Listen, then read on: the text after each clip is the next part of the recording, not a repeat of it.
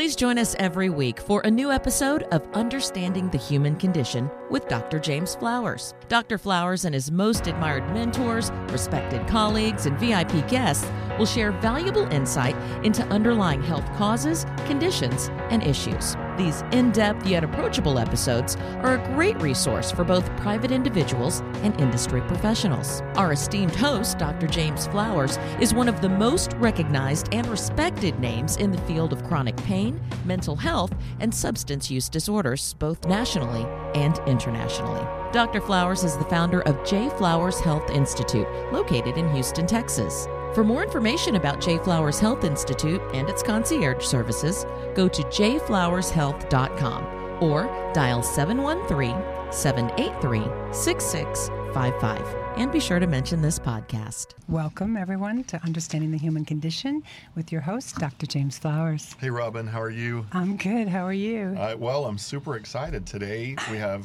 uh, a co host with us. We do? A, a, a third. It's a triad today.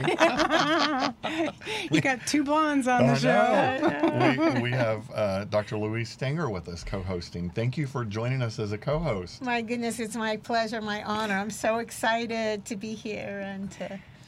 And well, our special guest, Adam a fellow Southern, Californian, Adam Swanson of Lido Wellness Center, is zooming in. Hey, Adam. Hi, nice to see you guys. Nice to see you. Thanks so much for doing this with us today. So I wanted to just do a little quick intro and then we'll go into some more and have a good conversation here. Adam is a primary therapist at Lido Wellness Center.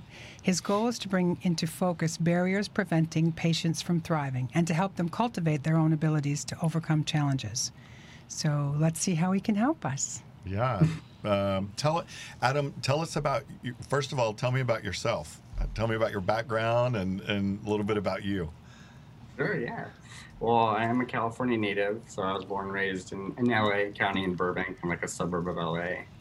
Um, but so oddly enough, I fell in love with surfing. It's like been my pastime, my passion since I was 10 years old. And so. I always wanted to get to the beach. So I got myself to the beach, moved here, and then kind of, uh, I mean, not to give the whole backlog history, but kind of was a late bloomer in regard to figuring out what I wanted to do in this life and what my career was going to be. And kind of, you know, you get asked that question a lot of like, why did you become a therapist, right? Like, yeah. kind of what led to it, right? And my, um, I almost felt tripped up sometimes with that question, and then finally I came to that place of just accepting like the answer is I just followed a hunch. Yeah. Just intuitively was like, I think this is something I can do and will be good at, and it was that experience of I remember my first day of you know our graduate program. It was just like that confirmation where I was like, I never really liked school that much. I was never like the bookworm, and so school was always just I had to do it. And then the I remember the first day of my program, it was like, this is like nothing I've ever experienced. Like I, I love this. I'm interested. I was motivated, and so that just like lit that fire. And from then on, it was game on in regard to yeah kind of becoming a therapist and and doing this work. And so, um, kind of career wise, I suppose, you know, I got my start like a lot of us therapists do interning kind of in the nonprofit sector, working with a lot of families and like younger children. Um, that kind of segued into getting into the addiction field, working mm-hmm. with substance abuse treatment. Um, you know, I, I, suspect a lot of therapists in Southern California in specific will often kind of fall into that almost because it's such like this kind of mecca of mm-hmm. treatment, especially for substance abuse in Southern California. Sure. So I worked in that for years. Um, and then, of course, kind of did my own practice on the side, working with a lot of adolescents. I've always really enjoyed that work with adolescents nice. because mm-hmm. I, I, think in some ways I, I kind of do have that uh, Peter Pan syndrome where I don't. I think I always question like, do I really want to grow up? Yeah. So, yeah. so like, you work with adolescents and you just it's just you can be kind of like them for that mm-hmm. session, you know, and, and, be authentically like there with them. So yeah. I like that work and yeah. Mm-hmm. And then I've been, you know, here at Lido Wellness working with primary mental health for the last about coming up on like kind of two years. And that's just really been fascinating and eye opening for me from coming from more of that, you know, the addiction kind of field and how to segue some of that into more primary mental health, the similarities, the differences. Yeah. It's been like a, a pure kind of learning experience for me. Yeah. To be working here for the last couple of years and, and really enjoy that. I love working with, again, I like I guess the best description of what I really love working with is relationships and like kind of particularly codependency issues, but Mhm. on an individual level, like working with the individual Sure. to help them kind of navigate that. Because I think in some ways, it's like it's kind of that notion. Give me the one family member, right, who Yeah. like actually is willing to do something about changing this family system. Right. And I love just digging into that. So that's kind of the work I, I most enjoy doing. That's so cool. Um, I can't wait to hear more about Lido Wellness. You know, we have a few things in common. I was a late bloomer as well. it t- took me a while to finish undergraduate school. I had way too much fun in undergraduate school. I loved my program. My undergraduate degree is uh, actually in marketing and finance, and I loved that doing that. But I knew that I wanted to do something else, and that's when I kind of went in the direction of psychology and counseling. But that kind of expanded the time it took to to, to graduate. But um, uh, yeah, and then the other connection we have is Lisa Jane Vargas, which is why we're here together today. And I used to work with Lisa Jane uh, at uh, out in Arizona, and I consider her a great colleague and a very good friend. Um, and she's an amazing person in, uh, in the field that we're all in together around the country. So, uh, um, Lisa Jane, thanks for. Uh, I know you're out there listening, Lisa. So thanks for thanks for introducing us and making this happen today. So yeah, kudos to you. So I'd love to know more about uh, Lido Wellness. Tell tell us about what Lido does, and then the follow up question is, um, or actually the first question before you tell us about Lido, if you don't mind. Tell me, you were just talking about moving from addiction into uh, mental health, right? And Yeah. what that transition was like, because it is different. Sometimes it's very similar. Obviously, we see people with comorbid addiction and mental health. Sometimes we see pure addiction, and sometimes we, which rare, and then sometimes we see mental health with no addiction. So, what was that experience like for you, and how do you see those two differing? Yeah, so the experience for me again was very um, exciting again at the front end because I think I had, you know, like I was saying, a lot of, and that's why I say a lot of, and I include myself and a lot of therapists, you kind of just almost stumble into that field Mhm. originally with kind of again the substance abuse, not having, you know, not recovering myself. So it's like that was this huge learning experience of and of itself. Mm-hmm. Um, but then I always kind of had that lurking suspicion of like, I wonder what it would be like, you know, to work with just primary mental health. Um, I shouldn't say just, but just Yeah. primary mental health. Um, and so I was excited about it. And it, it really was just kind of, um, I think maybe surprisingly similar, where Mhm. there was a lot of similarities in just the therapy I was doing Right. that might be more indicative of how I do therapy, where, you know, I think when working in substance abuse, it was almost like I just naturally, it wasn't like addressed head on the substance abuse. It was almost like there, it would always be this kind of back channel, right, of looking at the mental health Mhm. was the kind of, right, as we all know, like would usually drive the substance abuse in many ways. So I kind of was already doing that, I suspect, without even really putting my finger on it, that I was working with the primary mental health in a way. Um, and that would then in turn kind of again fuel the recovery, if you will, from Mhm. addiction. And then so I think that's why I was almost like kind of surprised at how not different my therapy sessions felt Right. Working with you know a primary substance abuse client versus working with a primary mental health abuse. Um, I think the difference is, and again, it's hard to tease out of was it just difference between the populations or the just facilities in particular, but I definitely notice. Um, I would almost call it like an advantage of the mental health um, kind of field or working with that is there seems to be a, a, a stronger kind of commitment, engagement, and motivation Mm-hmm. um, versus with addiction. There seems to be kind of these almost like built-in resistances Mm-hmm. to it in almost like kind of a stronger way. Part of you know, and again, I'm speaking in generalities. There's always the outliers Of of, kind of crossover and you know change, but Sure.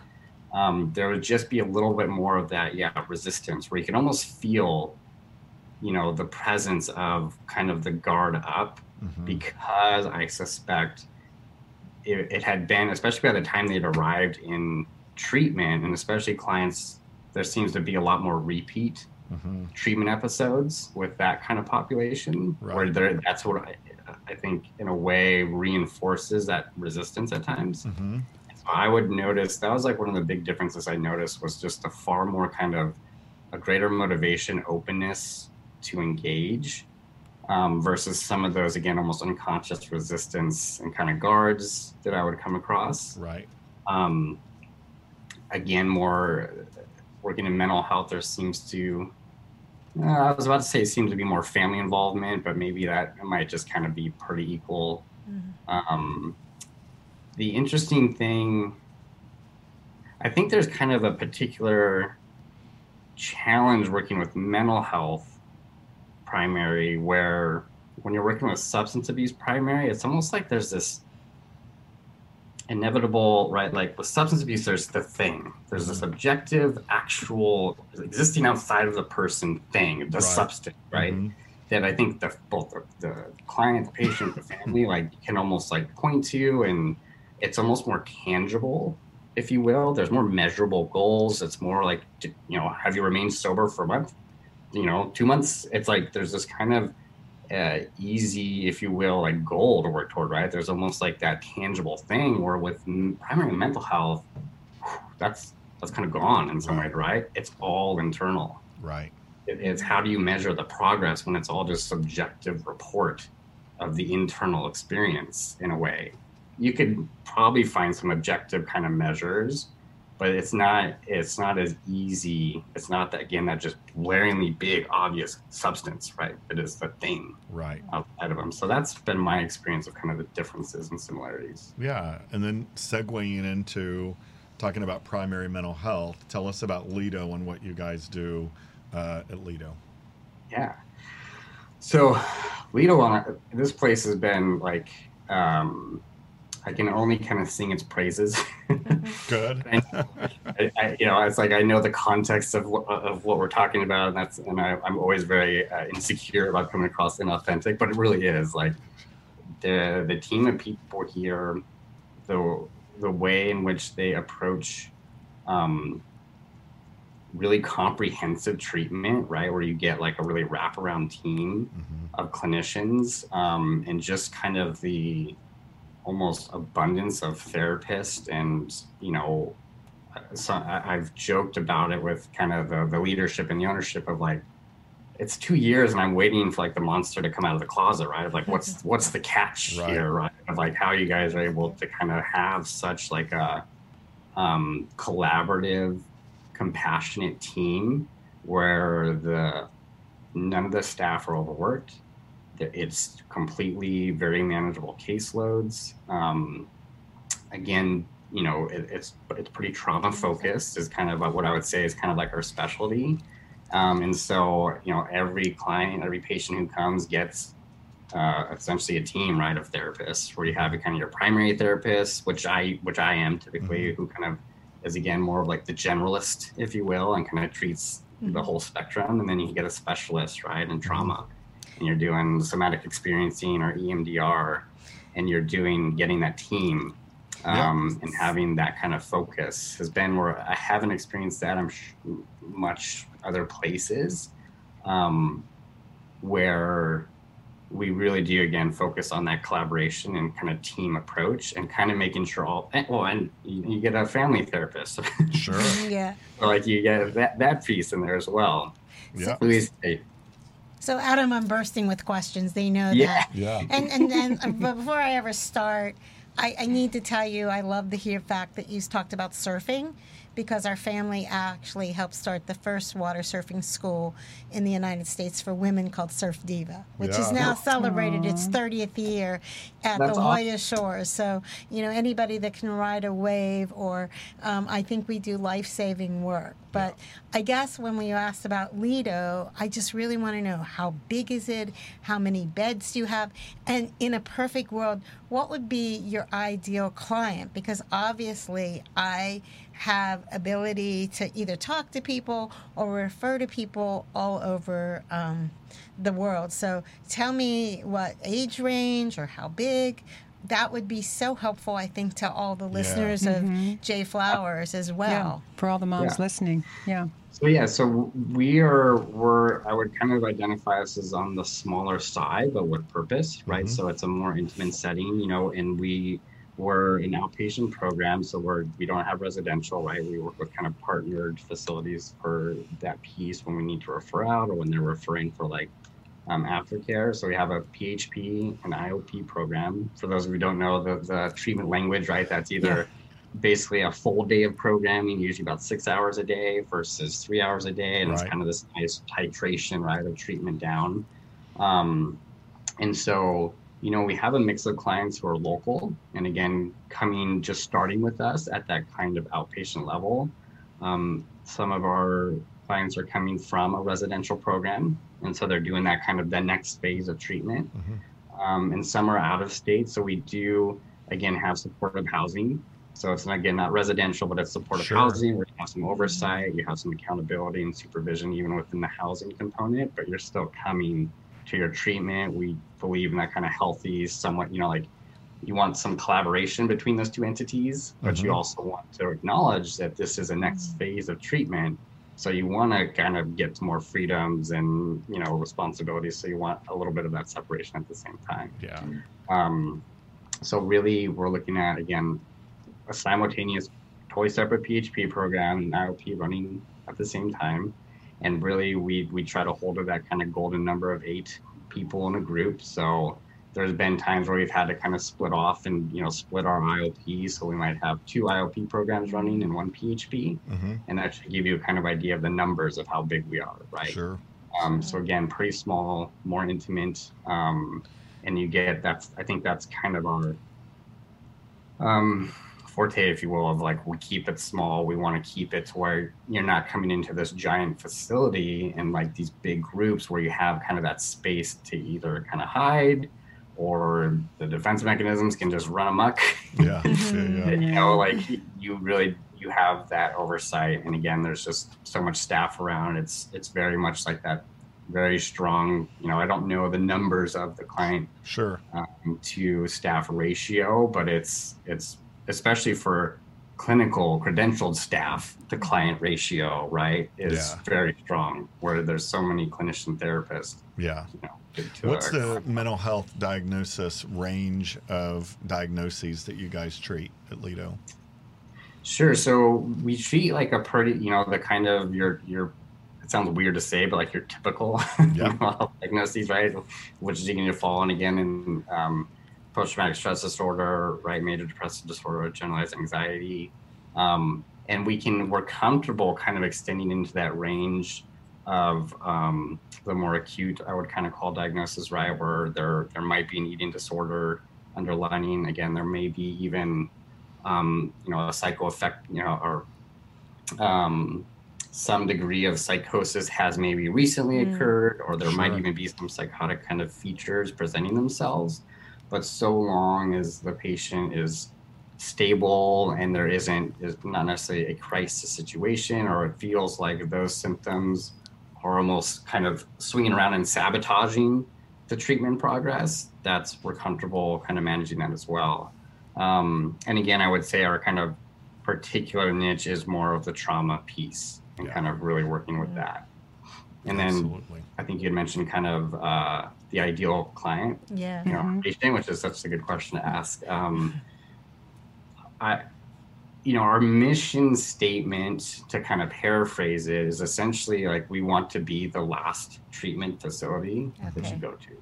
Yeah. Um, I think you know it's definitely been my observation. I'm sure your guys' is, and it was definitely the observation of our leadership team where we would see so many patients kind of you almost get caught in the cycle of treatment, mm-hmm. right? Where it's kind of just treatment episode after treatment episode. And so I think that's why we pay particular attention to keeping, again, that small kind of setting with a really, with a wraparound team to kind of catch those pieces that have been missed, perhaps in the previous treatment episodes. Um, and that's what we really aim to do. So the the patient, the client that we really seek is again that one who's just they're fed up, right? Or they can't figure out why they keep getting their own way, right? Well, I've done this three times, five times over of yeah. doing the same, right? I keep getting caught in it. So that's kind of our ideal client. And, you know, their age range it's really I wouldn't say targeted, right? We get anywhere from very young adults who's kind of they're really stagnated in developing and kind of launching right mm-hmm. into adulthood. Sure. Um, that's like I, I love working with that. And then we'll have all the way up to the kind of the other types of phase of life transitions, right? Where it's maybe the parents who are kind of facing the whole empty nest, you know, syndrome and, and kind of on that almost um, transitioning out of the work life phase of life. So any kind of phase of life transition, it's almost like that's, you know, from that phase of life into adulthood and that phase of life into almost retirement, like that phase is where all the stuff starts manifesting. So, Yep. you know, it's a wide range, but yeah. Absolutely. Thank yeah. you. Tell us about codependency within the families that you work with and how you uh, work with codependency. Yeah. Yeah, codependency has been one of those things that it just it's really interested me since obviously coming from like the world of substance abuse treatment Mhm. where that kind of that term was even born out of, right? Um I just I think again not being in recovery myself, being kind of um immersed in that kind of world if you will, that's what really struck me as just so interesting and tragic Yeah. about kind of how it unfolds with family systems and how you have you know these parents or these spouses or whoever the family members are right who are kind of surrounding the person suffering from addiction it turns into again what i call like a paradox i think that word i don't know if i'm using the word right but we're gonna I'll just go Yeah. with it There you Yeah, go. that- so i'll call it a paradox of Yeah. there's so much love and care kind of being poured out and so much kind of um, protective reactions to fear that come in and do the kind of classic rescuing the person from essentially facing the natural consequences of the actions that ensue when addiction takes hold and i think the question that everyone has and like no one can answer is like when when does that become reinforcing of the addiction itself? Mhm. right? When does the kind of consistent coming in rescuing allowing the person to again not essentially face kind of the right in that world it's called like the rock bottom right? Mhm. of is that perpetuating it? Is that just creating more time and space for the miracle to happen? These that that is a horrific question to wrestle Sure. with as a Mhm. parent Yeah. right when you have a child or again you have a spouse who is absolutely suffering and yet you know you really have to you're kind of I, I guess you're working on two like extremely powerful drives in the human body right like especially when it's a parent you, there's an instinctual drive to protect our offspring at all, at all costs Yeah. yeah. there's this, an Mhm. instinctual drive to protect ourselves from pain Mhm. and so you picture the parent who's sitting there and they know their addicted child is out there and they know that they've rescued them time after time after time and nothing's getting better. And Yeah. they've been right, they've gone to Al Anon, they've gone to to therapists who say you have to just you can't let them back in the house. We'll keep it as simple as that example, right? You can't let them back in. You let them back in, this whole thing resets. Right. And so you have a parent, I always picture the parents sitting there, they know their child is out there on the street and they're facing all the dangers that, entails. And yet they have to fight both of those instincts, right? Mm. To protect them and bring them in, and also to alleviate their fear. To sit there for a whole night and know they can't let them back in, sit with that level of fear Mhm. about the Mhm. child, again, that's the self protection of their own pain. Of, that No one wants to experience that kind of pain Mhm. of knowing that could happen to their child. Yeah. And so those are powerful drives to, to Yes, try to get are. in and start to like literally you have to do the counterintuitive thing and set the boundary, right? However that boundary might look. And Yep. so working with parents on that for whatever reason it, it just it draws me in because I think of the empathy I feel for the parents and the family that I don't know that many people like understand the depth of that paradox and the depth of the difficulty That's right. of Yeah. what it is to pull back and set the boundaries in that loving way and how do you do that and how do you how do you how do you square that even with your own morality and your value system it's so counterintuitive Yes, oh, it Okay. is. Yeah. Chil- Yeah. So, uh, Children, go ahead. So I think that what you're saying is so well. I think that families, in my mind, do the best that they can do with the resources they have. Mm-hmm. And when they come to see someone like you or Lido or experience it, they learn how to do better. I, I think when I think of mental health, and you didn't mention that you specialize, or maybe Lido does or doesn't, probably the closest thing when you're bridging talking about addiction is um, you all know Randi Kreger, stop walking on eggshells. Because I don't know a family, and I do agree with you on one thing, Adam, families love, they enjoy if their loved one has a mental health problem. It is so much more palatable because they haven't done, the disease hasn't taken them out. They haven't lied, they haven't cheated, they haven't stole money. And so it becomes, you know, I, sometimes they're just really relieved. And sometimes they'd that. rather, obviously, they'd rather have a mental health, Health diagnosis, than they a would- substance use disorder. And, but when you think about, you know, stop walking on eggshells, because both people mm-hmm. with mental health and addiction or substance use disorders, I've found, and I, I'm sure you do too, they're walking on eggshells and they mm-hmm. don't know what to do. And they've done what they believe is the best they can do. And maybe your role, which I, I'm so excited that you're so passionate about working with family, is to teach them new strategies and skills. Yeah. Mm-hmm. Yeah.